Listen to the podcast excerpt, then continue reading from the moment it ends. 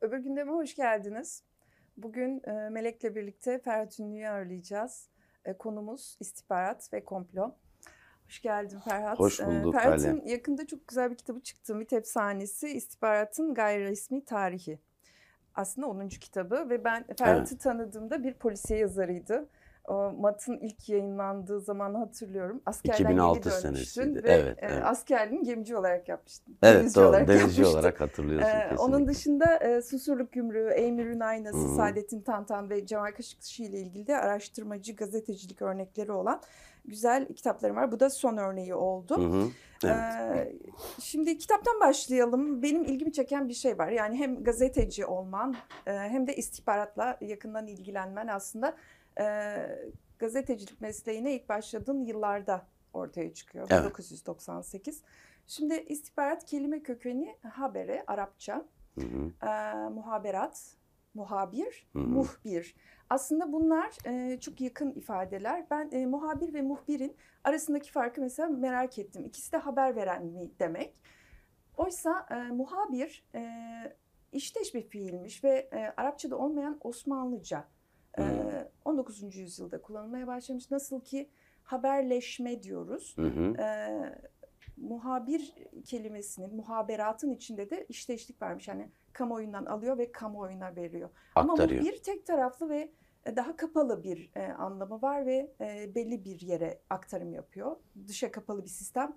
Yani muhabir, mukatil, muhabere, mukatele bunlar gibi birazcık daha farklı ve geniş açılımı olan bir ifade. Şimdi önce şeyden başlayalım. Senin bu mesleğe ilk başlaman, istihbaratla ilk tanışman, girişte ön sözde bir ifaden var. Çok eril bir tanımlama idi benim için istihbarat ama ilk tanıştığım istihbaratçı kadındı diyorsun. Evet. Evet, o tecrübeden başla. Şöyle, tabii benim polisiye merakım epey bir kökeni var. Çok derine inemiyorum. O kadar hani çocukluğa falan da gitmeye gerek yok. Sonuçta gazeteciliğe 1995 senesinin işte Kasım ayında başladım. Sonuna doğru başladım. Kasım ayında da bir sene sonra da sigortalı normal bir çalışan olarak bu sürecin içine girdim. İstihbarat heyecanlı bir konu. Çok fazla o dönem için düşünün, bir de 1995'ten bahsediyoruz. Çok fazla bilgi yok. İnternet bu kadar yaygın değil. İnternet yok bir defa.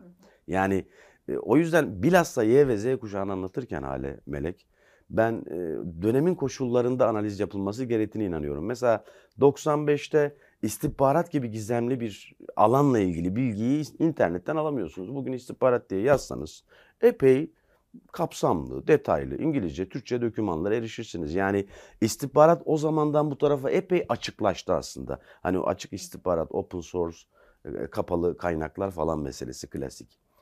O kapalı kaynak döneminde bana çok enteresan geliyordu. Ya insanlarla konuşayım, haber kaynakları edineyim. Güvenilir haber kaynakları, çünkü Uğur Mumcu emsali habercilik benim için bayağı bir çıta idi. 93'te işte öldürülene kadar. Uğur Mumcu 24 Ocak 93. Tabii eril faaliyet derken aslında şu eril kelimesinin böyle küçümseyici anlamında kullanılmasına da fevkalade karşıyım. Bir romancı olarak, yazar olarak böyle kelimeler hani bir takım anlamlar atfediliyor. Kötü anlamlar vesaire. Özellikle de onu kullandım. Tabii eril laf o kadar şeyde değildi. Hani bu son günlerdeki tartışmalar bağlamında söylememiştim. İstihbarat savaşmak gibi, tıpkı avlanmak gibi eril ihtiyaçlardan doğduğu için özünde eril bir faaliyettir ama benim hayatta ilk tanıştığım istihbaratçının kadın olması da 1998 senesinde. Başka meslekten, emniyetten istihbaratçı tanımıştım ama Milli İstihbarat Teşkilatı'ndan bir yetkiliyle tanışmam 98 senesine tekabül ediyor ve o da bir kadındı. Çok deneyimliydi. Çok mesleğinde hakikaten birikim sahibiydi. Ben de çok toydum. Gençtim. Daha 23 yaşındayım. Bu işlerle ilgileniyorum falan. Haber kaynağım olmadı. Olması da gerekmezdi ama o bana bir tecrübe oldu. Şunu öğrendim. Minnet eylemeyeceksin. Tırnak içinde kullanıyorum. Haber kaynakları meselesi veya devlet veya başka sistemler, yani bir şekilde bilgi edinirsin. Tabii ki özel bilgi edinmek için derinliğe girmek lazım. Yani işte devletin dehlizlerindeki çok kozmik bilgiler falan. Abartmayayım ama zaman içinde bilgiyi arayanın Haberci olarak da habercilikten mesela muhabir. Muhabirin orada bir fonksiyonu var. Tabii muhabir habere yön veriyor. Muhbir sadece onu kullanmak isteyen odağın, muhbir çünkü istihbari bir terim, muhabir gazetecilik terimi. Onu kullanmak isteyen odağın almak istediği bir şey. Sen bana bunu ver yeter ama muhabir kendince analiz eden, aldığı bilgileri birleştiren ve buna göre bir yorum yaparak, yorumu derken yorumlu şekilde değil ama değerlendirme, analiz, istihbaratta ona değerlendirme denir.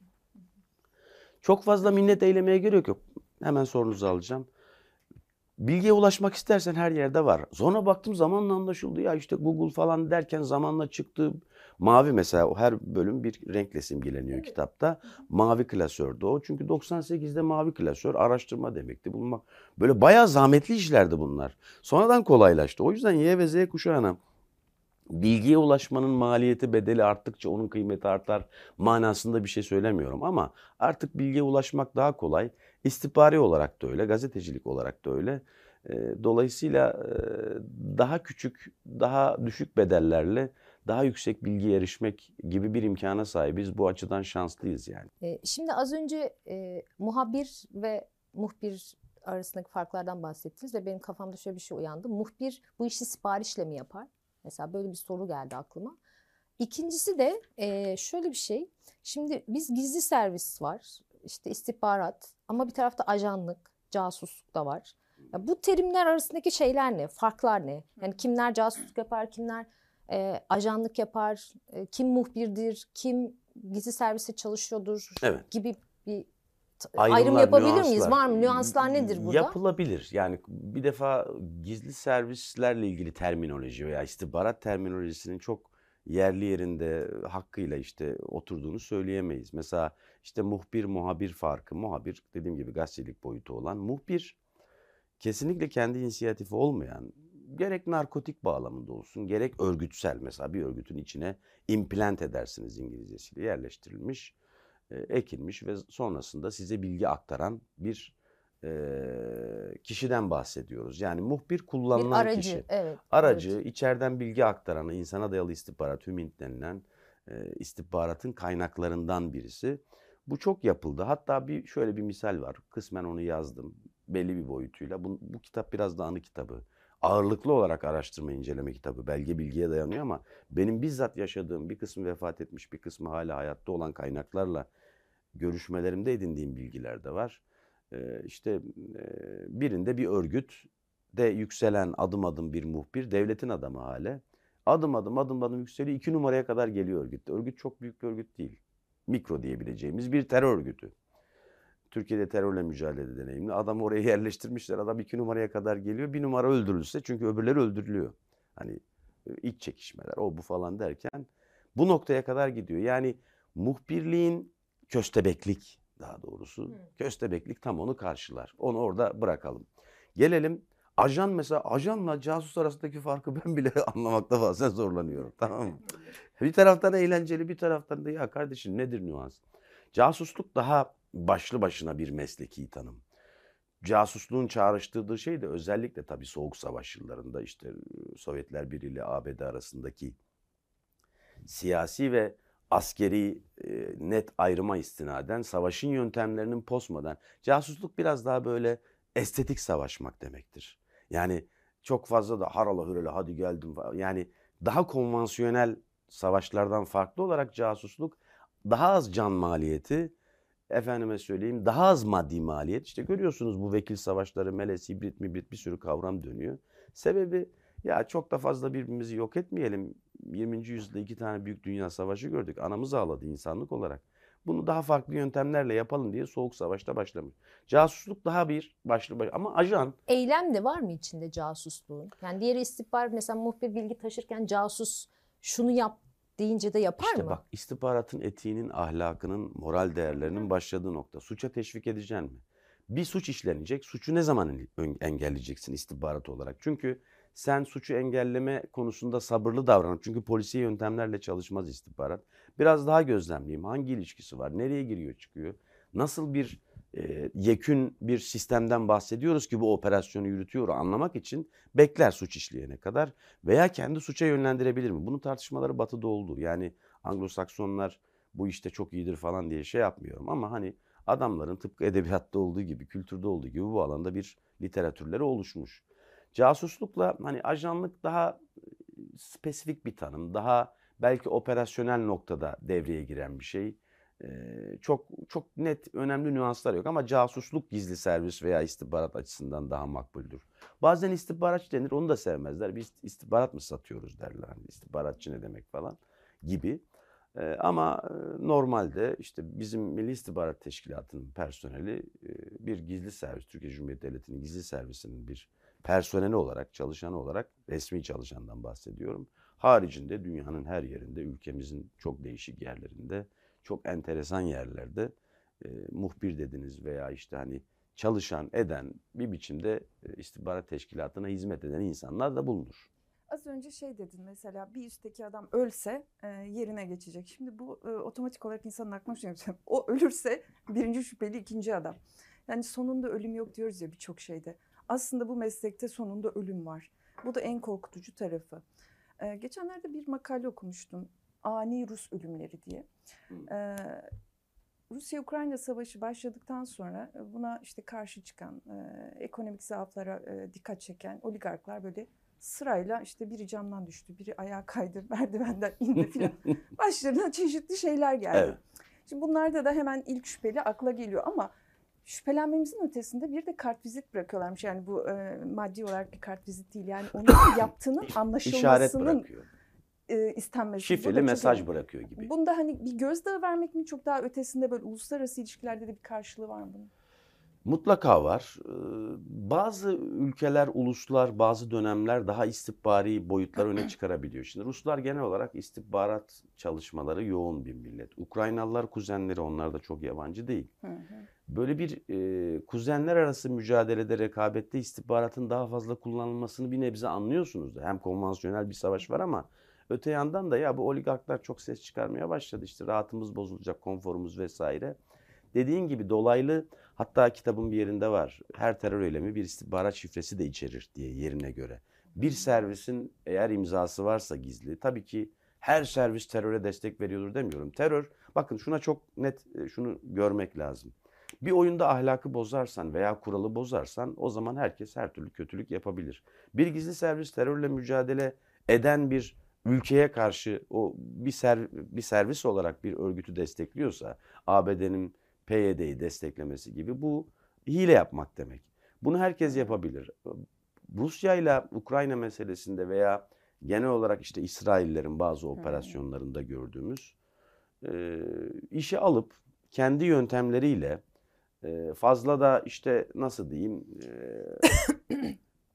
belki yine dediğim gibi birkaç kişi ölüyor ama maliyet düşüyor. Büyük bir eleştiri veya büyük bir dalgadan kurtulabiliyor. Ne kadar doğrudur tartışılır, ahlaken vesaire bir sürü konuya girersiniz ama devletler, uluslar, ulus devletler hele de şimdi ciddi beka tehdidi altında hissediyorlar kendilerini.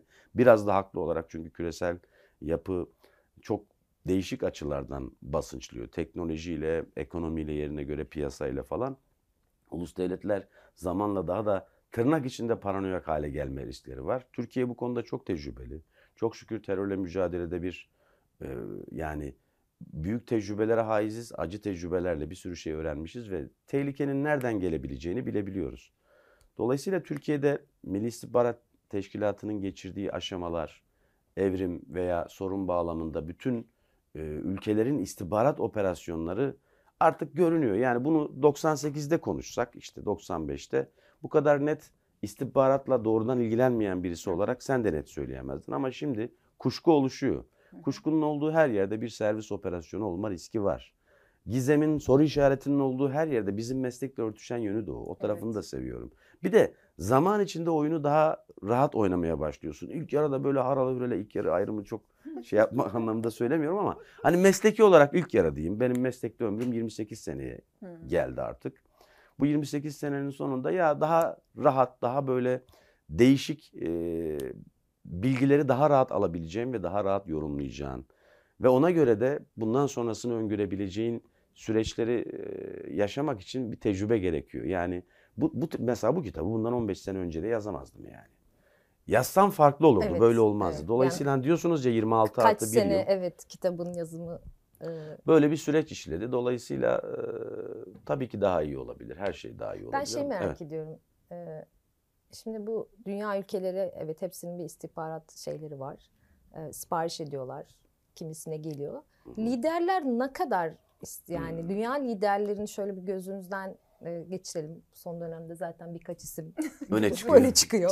Cumhurbaşkanımız başta olmak üzere. Hatta evet, başta olmak üzere. Ne kadar istihbaratı, ya ben mesela her şeye baktığımda, Cumhurbaşkanımızın her ne bileyim yurt dışı seyahatine baktığımda orada hissediyorsunuz ya, hissediyorsunuz. Bir baktığımızda listeler misiniz? Böyle istihbaratla en yakın çalışan ülkeler şunlardır dediğimizde 1, 2, 3, 4, birden 10'a kadar bir değerlendirme yapılabilir mi? En çok bir, en az 10 şeklinde. Yapamazsak bile en azından... Şimdi ülkelerin siyasi gücü total güçlerini aşabilir. Ülkelerin istihbarat gücü, bunlar hep milli güç parametreleri veya askeri gücü veya ekonomik güçleri, ayrı ayrı parametreler total güçlerini aşabilir. Türkiye Cumhuriyeti çok güçlü, çok büyük bir ülke. Mutlaka çok dünyanın sorunlu bir coğrafyasında, işte Cumhurbaşkanımızın liderliğinde zor bir dönemden geçtik, geçiyoruz Allah'ın izniyle de. Gideceğimiz yere tarihsel olarak gideceğiz. Tarih boyunca bunu yaşamışız. Burada Cumhurbaşkanımızın liderliğinin istihbarat etkilerini görüyorsunuz, gözlemliyorsunuz. Eskiden bu kadar var mıydı? Yine vardı ama mesela 2019'da yaptığı açıklama başlı başına bir şey. Henüz Esad'la Mesad'la konuşmanın esamesi yok. Bir düşman bile olsa bir biçimde o ipi, gizli servis başkanları liderler ne yapıyorsa ben de onu yapayım anlayışında olamaz diyor. TRT'de verdiği röportaj önemli. Çok üzerinde konuşulmamış idi bence. Kitaba da aldım. Gizli servis başkanı bazen hani lider hiç görüşmese de gider hasım veya rakip veya ne dersek, ben biraz mealen söylüyorum yani tam anlamını. Gider görüşür. Düşman bile olsa o ip size bir gün lazım olabilir. Bu işte Suriye meselesinde bunu gözlemliyoruz. Cumhurbaşkanımızın istihbarata bakışının önemini sadece MİT'e yapılan ekonomik ve siyasi destek, yatırımlardan anlamıyoruz. Oraya hakikaten bu işin erbabı, yıllarını bu işe vermiş Hakan Bey, MİT Başkanı, son müsteşar olarak bu kitapta, bölümde geçiyor. 90'ların başından itibaren diyebileceğim şekilde istihbaratı teorik olarak çalışmış ki eski bir tarih. 99'da çok önemli bir tez yazmış Bilkent Üniversitesi'nde. Bu alanda hakikaten iyi çalışmış ve Cumhurbaşkanımızla da istihbarat diplomasisi ve diğer bağlamlarda çok iyi anlaşma, onu anlama potansiyeli yüksek bir bürokrat, üst düzey bürokrat. Bu süreçleri görüyorsunuz. Mesela hatırlayalım, Putin gitti işte Putin'le de görüşmeye gittiğinde Cumhurbaşkanımız Putin'le, Hakan Bey de var. Ya zaten Hakan Bey buradaysa konuşmaya gerek yok diye bir takılıyor. İstihbarat kökenli. İstihbaratı önemsediğini ve abarttığını düşünüyorum. Rus devleti üzerine, Rus devlet sistemi üzerine oturup ahkam kesmek benim işim değil ama bir nevi ihtiyarlar heyeti gibi de çalışır. Bu işin uzmanlarının söylediği, Rusya üzerine çok bilgili arkadaşlarımın da bana anlattığı o nedir? Yani orada bir devlet yapısı var. Putin bir devlet projesi, Rus devletinin projesi olarak uzun yıllardır ilerliyor ve istihbarat mahallesi var. Cumhurbaşkanımız bir millet projesi ve devlet içindeki bir takım çekişme ve mücadelelerde hep milletten yana iradesini koymuş. Devleti daha milli, daha dış tehditlere karşı bağışık ve iç tehditlere karşı bağışık kılmaya çalışmış. Bunu izlediğiniz zaman yıllar içinde 2012'den bu tarafa, mesela 7 Şubat 2012 olayından bu tarafa Cumhurbaşkanımızın dahili ve harici perspektifinde istihbaratın hep bir hesaba katılan, peki, bir çarpan olarak orada duruyor yani. Bunu İngiltere, çok... Almanya, oralara Amerika. Gelin. İngilizler bayağı bu işte erbaptır. Çünkü stratejiyi severler. Bir de İngilizler profesyonelce yalan söylerler. Burada bir şeyden bahsetmiyor. John Fowles'un var işte. Ne de olsa İngilizlik diyor. Doğuştan maskelilik ve yalan söylemek için yaratılmış, tırnak için. İstihbaratta yalan, sırlar olduğu müddetçe yalanlar da olacaktır. Hani bunu tırnak içinde kullanıyorum bir edebiyatçı olarak. Hani istihbaratçıdan %100 dürüstlük bekleyemezsiniz. Sahada bir de herhangi bir hatanın, Allah korusun, ölüme yol açabileceği bir alan. Hani liyakatsızlığın veya hatanın. Dolayısıyla insanların sahada, istihbaratçıların bir takım faaliyet yürütürken ya işte şöyle böyle, hani dürüstlük, tabii ki dürüst olacaksınız. Her mesleğin bir ilkesi var. İstihbaratçılar yalancıdır anlamında söylemiyorum. Ama bir işin, gizli servisin görevlendirdiği adam bir yerde muhbir mesela veya gizli bir görev icra ediyor, ifa ediyor. onun illaki sır saklaması lazım. Dolayısıyla burada İngilizlerin bu konuda erbaplığını teslim etmek lazım ama abartmamak da lazım. Peki çünkü liderleri ne kadar dinliyor mesela? Yani biz mesela şeyi çok görüyoruz. Liderlik olarak mesela, zayıflar. Yani bizim bölgemizde daha istihbarat ve devlet kararları sanki çok iç içe. Gerçi terörün, şiddetin çok fazla olmasından da kaynaklı bir şey. Ama böyle hani MI6'i, MI5 falan düşündüğümüzde biraz daha bize James Bond filmlerini andırıyor. Bölünmüşlük mesela kıymetli orada. Yani MI5 bildiğim kadarıyla içerideki şeyleri, MI6 dışarıda dış istihbarat yapıyor. Bu birden 19'a kadar giden bir rakam. Başı MI olması military intelligence. Dolayısıyla askeri bir kökeni var. Biraz belki buraya girebiliriz. Yani bizde de istihbaratın teşkilatı mahsusa geliyor aklıma mesela. Biraz bizdeki istihbaratın da tarihsel kökenine de eğer temas olacağız. Tabii bizim asıl hani ilk zamanlar Abdülmecit döneminden başlayarak Sultan Abdülmecit istihbarat teşkilatının oluşturulmasında hep bir yabancı etkisi var veya azınlıklar üzerinden. Ermeni ve Rumlar üzerinden, azınlıklar üzerinden bir etki söz konusu. Hatta ilk projeler çok istenen seviyeye ulaşamıyor. Ama Abdülhamit döneminde Yıldız'ın teşekkül etmesiyle tabii zorlu bir dönem. Siyaseten çok tartışılan bir dönem vesaire. Tartışılan derken o konudaki tarih yazımında da mesela bazı noktalar var. Onlara da dikkat çektim. Yıldız kökeninde var. Zaten Serencebey'de eski binanın, İstanbul Bölge Başkanlığı'nın Serencebey'de Yıldız'da kurulmuş olması da o geleneğin devamı. Teşkilat-ı mahsusa ise savaş döneminde, Birinci Dünya Savaşı yıllarında İttihat ve Terakki'nin oluşturduğu bir istihbarat teşkilatı Enver Paşa'nın öncülüğünde. 3 tane başkan olmuş. Son başkanı lağvetmek üzere görevlendirilmiş Hüsamettin Ertürk. İlk başkanı Süleyman Askeri Müntehir intihar etmiş. İşte Şuaybe'de yenilgiyi gururuna yedirememiş. İkinci başkan zaten ara evrede. Teşkilat-ı Mahsusa'nın bizim istihbarat yapılanmamızın oluşmasında sınırlı etkisi olduğu kanaatindeyim var. Ama akıncılar mesela belli bir yerde daha etkili olabilir. Veya Teşkilat-ı Mahsusa'nın kendisinin de çok etkisi var ama CIA'ya mesela ilham verdiğini Philip Stoddard'ın kitabından anlıyoruz. Philip Stoddard da bak efsaneyle hakikaten gerçeğin ayrıldığı yer de orası. Kuşçubaşı Eşref çok büyük bir istihbarat şahsiyeti olarak yıllar yılı bize anlatıldı. Mutlaka bir değeri vardır ama abartmayalım da. Polat Safi'nin çalışmalarından biliyoruz ki istihbarat tarihçiliği konusunda gerçekten Türkiye'de yetkin arkadaşlardan bir tanesi. Bir Christopher Andrew var mesela MI5'a izin verilmiş tarihini yazıyor istihbarat teşkilatının. Bunlar olur. Ya ben şimdi konuyu açıyor. 2002'de İngiltere'ye gittiğimde gizli servisle irtibatlı çalıştığından %100 emin olduğum Frederick Forsyth'a dedim ki gizli servisinizle şeyiniz nasıl? Yok dedi benim gizli servisle işim olmaz. İnkar casusun namusudur yani. İnkar ederler. Yok dedi falan 18 yıl sonra kendi açıkladı. Evet dedi MI5'a ve MI6'le bağlantılı biçimde kitaplarımı yazdım ki roman yazıyor. Tamamen İngiliz hegemonyasını veya İngiliz emperyalizmini bir yerde besleyecek bir istihbari dille ve konseptle yazıyor. Konuyu açıyor.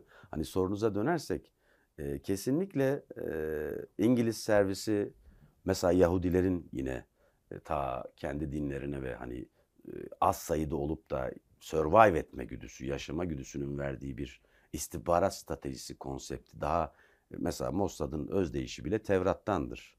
Yani orası bir din devleti tırnak içinde kullandığımız vakit istihbarata da dinin sirayet ettiğini Yahudi dininin görüyorsunuz.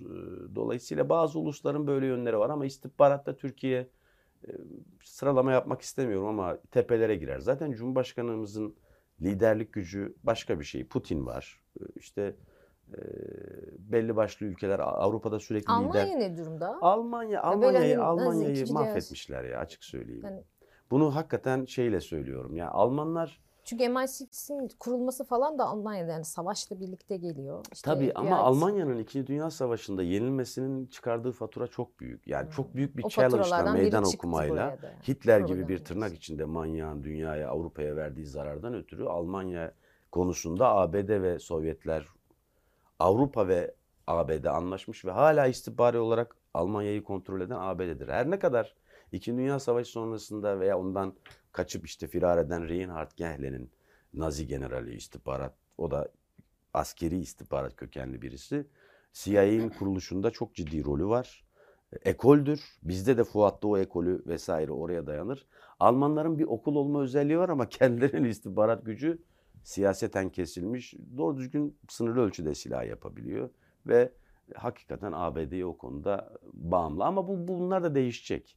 Yani bu sürekli böyle gitmez, öyle söyleyeyim. Dedin ki az önce sırrın olduğu her yerde yalan vardır. Hı. Ve inkar casusun namusu. Şimdi sırrın olduğu yerde her zaman efsane de oluyor. Hı hı. Kitabın ismi de zaten MİT Efsanesi. Evet. Şimdi senin 98 yılında istihbaratla tanıştığın yıllarda ben de tanıştım farklı bir şekilde. Hı hı.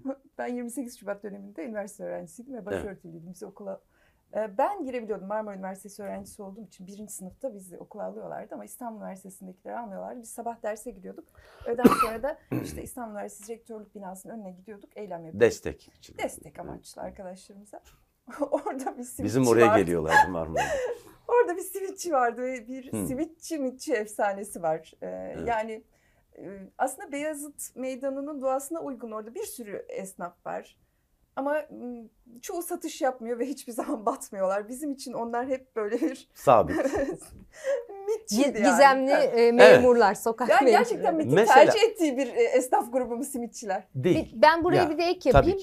Yönetmenimizin de sorusu çünkü bu. Yazdı az önce. Diyor ki nasıl mitçi olunur? Sanırım bu soruyla bunu bağlantılı olarak sorabiliriz. Çok değişti. Hale'nin anlattığı 98'lerden bu tarafa 70'lere de dayanır. Mesela o simitçi mitçi efsanesi. Şimdi efsane ile gerçeğin karıştığı yer dediğimiz nokta, bir şey böyle bir örnekte konuşulur hale geldiyse ve sürekli çoğaldıysa ve siz de bunu ülke olarak, servis olarak bu algıyı beslediyseniz işiniz biraz zor. Bugün nasıl olunacağını yönetmenin sorusu bağlamında cevaplayacağım. Geçmişi de anlatacağım. Şimdi dahili istihbarat tarzı, ona işte internal diyor Anglo-Saksonlar, içe dönük bir istihbarat tarzı ki bunu Gordon Thomas 2002'de, kayınpederi Mossad'çıdır onun. Sayanim düzeyinde çalışıyordu. Röportaj yaptım. Araştırmacı, gazeteci bir dönem falan. Vefat etti. 2002'de İrlanda'da röportaj yaptığım isim. İstihbarat teşkilatınız böyle dahili çalışan, içe dönük çalışan bir yapıya sahip dedi. İçe dönük çalışan polis teşkilatı gibi. Şimdi sizin derdiniz gizli servis olarak ülkenizdeki farklı ideolojilere müzahir kesimlerin izlenmesi, öğrenci dahil falan. Bayağı ciddi mesai abi. Yani öğrenciler nerede? O orada, bu burada vesaire. Bunu kendine mesai edindiğin zaman, ki bu biraz belki çok kökensel, çok gelenek olarak düşündüğümüz zaman o jurnal geleneğine ve giderek hani Yıldız'ın konseptine de bir yerde dayanır. Bir noktaya kadar. Veya Türkiye Cumhuriyeti Devleti'nin daha doğrusu kuruluş kodlarıyla da alakalı. Dış tehdit çok. Biz içeride aman bakalım. Zaten dış tehdit içeriyle bütünleşmiş. Bizim içimize şöyle böyle tehditler ekliyor gibi. Bazı öğrenilmiş şeyler var. Çaresizlikler var sanki, evet, bu hikayenin altında. Şimdi simitçinin yani orada verdiğin istihbaratın değerini küçümsemek anlamında söylemiyorum. Ama eskiden evet bilgi almak çok zordu. Bugün Google haritalar var vesaire. Çok özel bilgi. Eskiden insanların uğruna öldüğü bilgileri şimdi bir tuşla alıyoruz ya. Çok ucuzladı bazı açılardan ama başka açılardan gelişti. Dolayısıyla İnsanın kendi ülkesinin öğrencilerine, kendi ülkesinin esnafına vesaire belli gruplarına yönelik yaptığı istihbarat toplama faaliyetinin hem ülkeyi bir yere götürmeyeceği de, istihbarat çok daha stratejik, çok daha makro, çok daha üst perspektifle yapılması gereken bir şey. Bu zaman içinde tarihsel şey oturuyor. O dönemi küçümsemek için de söylemiyorum. Siyasetin etkisi, siyasetin iddiası. Cumhurbaşkanı Erdoğan ne kadar dışa dönük bir siyaset güttüyse bugüne kadar ve bundan sonra güdecekse, istihbaratın da ona göre kendini modifiye etmesi gerekiyor. Kendini hazırlayacak. Dolayısıyla o dönemlerden bu dönemlere geldik. Daha makro bir süreç yaşıyoruz. Ben efsaneyle özellikle gerçeğin ayrımı noktasında bugün mesela komplolara diyorum. Bugün öyle komplolar üretiliyor ki. Ben mesela mesleğe ilk başladığım zaman çok polisiye motomot düşünürdüm. Sonra komplo denilen şeyin zaman içinde olabileceğini anladım ama aşırı komploya da gitmeden. Bu ayrımlar istihbaratta çok önemli. Dolayısıyla efsaneyle gerçeğin ayrımı, bugünün komplosuyla işte hakiki bilginin ayrımı, hepsi bilgi toplama işidir özünde. Yönetmenimizin sorusuna gelirsek bugün yani nasıl oluyor? Simitçiye gerek yok, sosyal medyada her şey. Bugün nasıl oluyor? Şimdi Y ve Z kuşağına yönelik Milli İstihbarat Teşkilatı işte bir video yayınlıyor. Seni izliyoruz. Senin güzel, bu ülke için güzel şeyler yapmak istediğini biliyoruz. İstihbaratın özünde gözetleme vardır, observasyon. Mesela ilk gözlem mi? Gözlem de var, gözetleme, bütün verilere vakıf olma elektronik olarak. Yani hatta iris falandır. Yani antik Yunan'a götürürsen iristir mesela, hani istihbaratla ilişkilendirilen göz. Aynen. Göz tabii. Onları da çok araştırdım. Mitolojiye de baktım vesaire. Gözetleme olduğu için şu anda mesela istihbarat teşkilatımızın elektronik olarak gözetleme imkanları yüksek. Gençlik de gözetlendiğini tırnak içinde biliyor ama her şeyi de gözetlemiyor. Kendisi de gözetliyor. Sen de eğer bir şey yapmak istiyorsan bu işe böyle katıl deniyor. İstihbarat teşkilatına girme eğiliminin son dönemlerde arttığını. 15 Temmuz'dan sonra sen dedin mi? Bilhassa öyle. Öncesi de var ama daha çok 15 Temmuz sonrası, doğru söylüyorsun. Bir de artık bu iş daha özel, farklı bir iş olarak görülmeye başlandı. Öncesinde ya MİT'çi deyince, tırnak içinde kullanıyorum bunları, İspiyoncu. Yani ispiyoncu gibi algılanıyordu. Bu da iyi bir istihbarat operasyonuydu. Yabancı servislerin bize yönelik operasyonu olduğunu rahmetli Mahir Kaynak da söylerdi.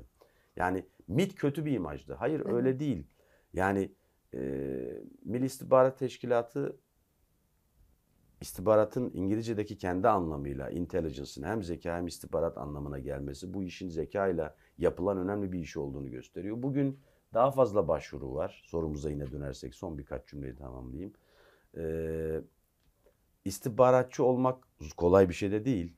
Bir süre eğitimden geçiyorsun, yemin ediyorsun, sır saklamak zorundasın, yerine göre yalan söylemek zorundasın. Her işin bir ahlakı var. Ama büyük bir vatan görevi, mesela özellikle geçmişte görev yapmış, şehadete ermiş Milli İstihbarat şehitlerimizi de andığım yerler oldu. Onların hikayelerini de anlattım. Bugün son cümle şu olsun, son cümleler bitmez ama bugün... bugün Milli İstihbarat Teşkilatı'na girmek isteyen istihbaratçı olarak şartlara haisse dövmeli giremiyor, yalnız onu söyleyeyim. Sadece dövme mi? Yani ilkokul mezunu da giremiyor. Tabii, belli hani bir yaş sınırı var mesela. 35. Yaş sınırı var aynen, belli spesifik işler harici. Üniversite mezuniyeti şart mı? Orta öğretim biliyorum. Orta öğretim yani lise dolayısıyla işlerine göre değişir tabii. Mesela, ben de bayağı araştırmışım yani. Tabii tabii bayağı. Acaba niyetim mi vardı? Hale çözmüş. Ben şey merak ediyorum. Şimdi başta eril bir iş falan dediniz ya. Mesela böyle James Bond filmlere bakıyoruz. İşte ne bileyim başka filmler de var. Hep bir erkek başrolde yani. Evet. İkinci rol kadınlar. Yani Türkiye özelinde de biraz, belki dünya ölçeğinde de bakabiliriz. Kadınların oranı nedir bu işte? Yani ne kadar istihbaratta kadın çalışan? Çok yakın bir zamana kadar, ben tahminen söylüyorum, bir kesin bir şey söylemiyorum. Bütün servisler içinde söyleyemem ama hani bir 15-20 seviyesinde, kötü bir seviye değil. Yani %20'lik bir seviye. Çünkü işin doğası biraz riskli. Hani tabii ki risk olacak. Kadınlar da risk alacak, hayatın içindeler. Ve fakat hep kadınları savaşlar dönemi, bütün dönemlerde hani koruma güdüsü de vardır. %20'lik bir oran çok şey bir oran değil. Az bir oran değil yani, aman işte burada da yok falan. Ya geçen bir itfaiye mevzu döndü. İtfaiye işte hani şey yapılmış.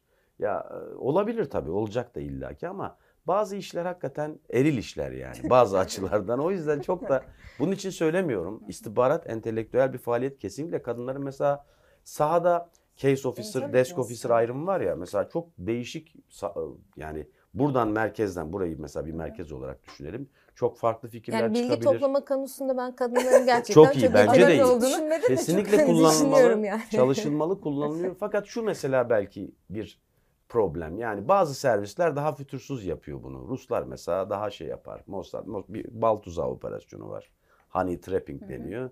Adam 1985 senesinin 5 Ekim nereden hatırlıyorum, hani Sunday Times'ta röportaj yapıyor. İsrail'in nükleer sırlarını ifşa ediyor.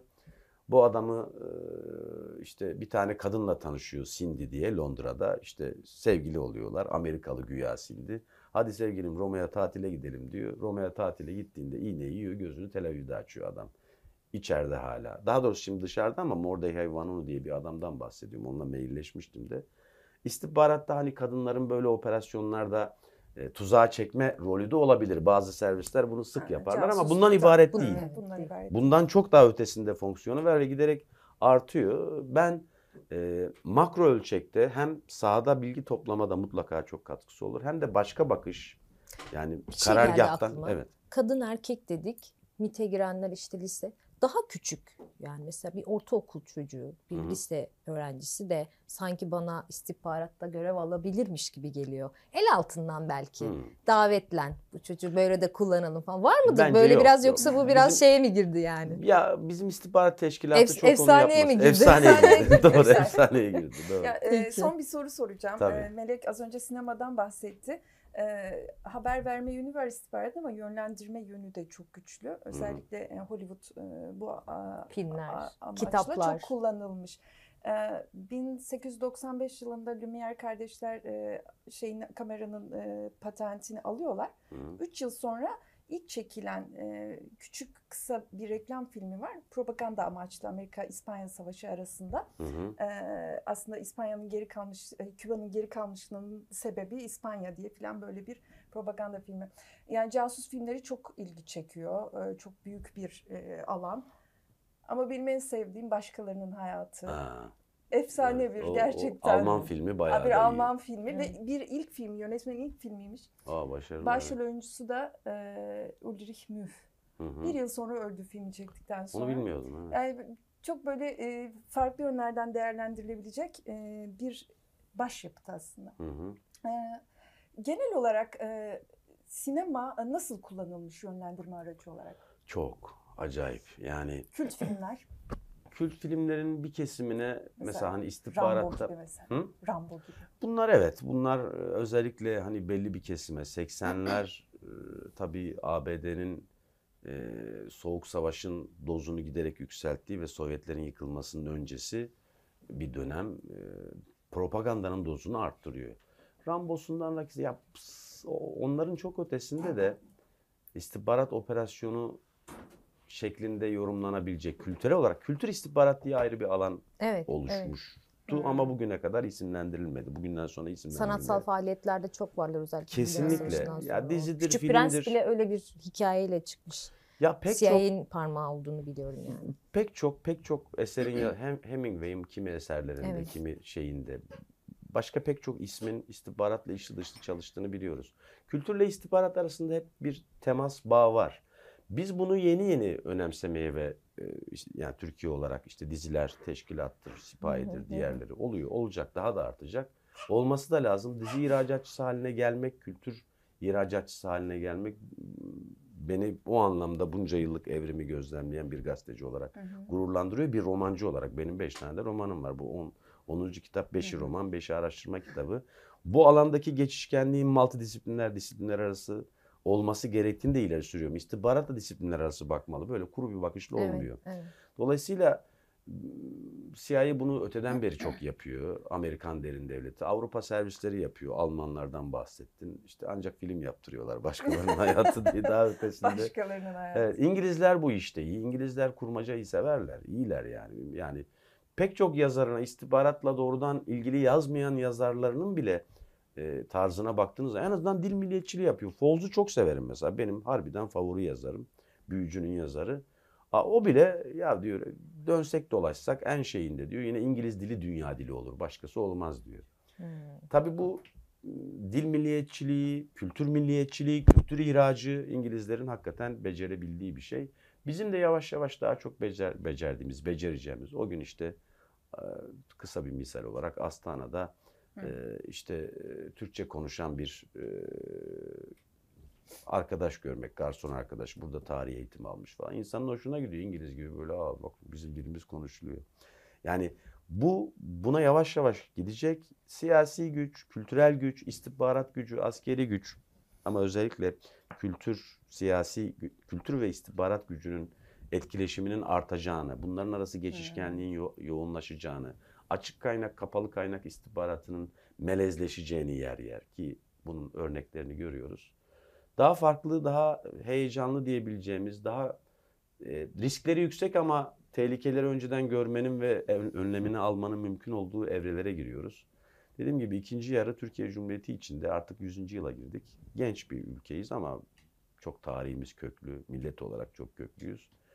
Daha iyi yerlere gideceğiz kesinlikle. Bu kitapta vermek istediğim mesaj da o. Nereden geldiğimizi de anlatmaya çalışarak bir kendimce bir tablo çizdim. İnşallah devamı da gelecek kitabın yenileri. İnşallah bekliyoruz. Süremizi doldurduk. Eklemek istediğiniz bir şey varsa. Çok buyurun. Teşekkür ederim beni ağırladığınız için. Çok keyifli bir yayın oldu. Çok nasıl geçtiğini bile anlamadım yani. Teşekkür ederiz.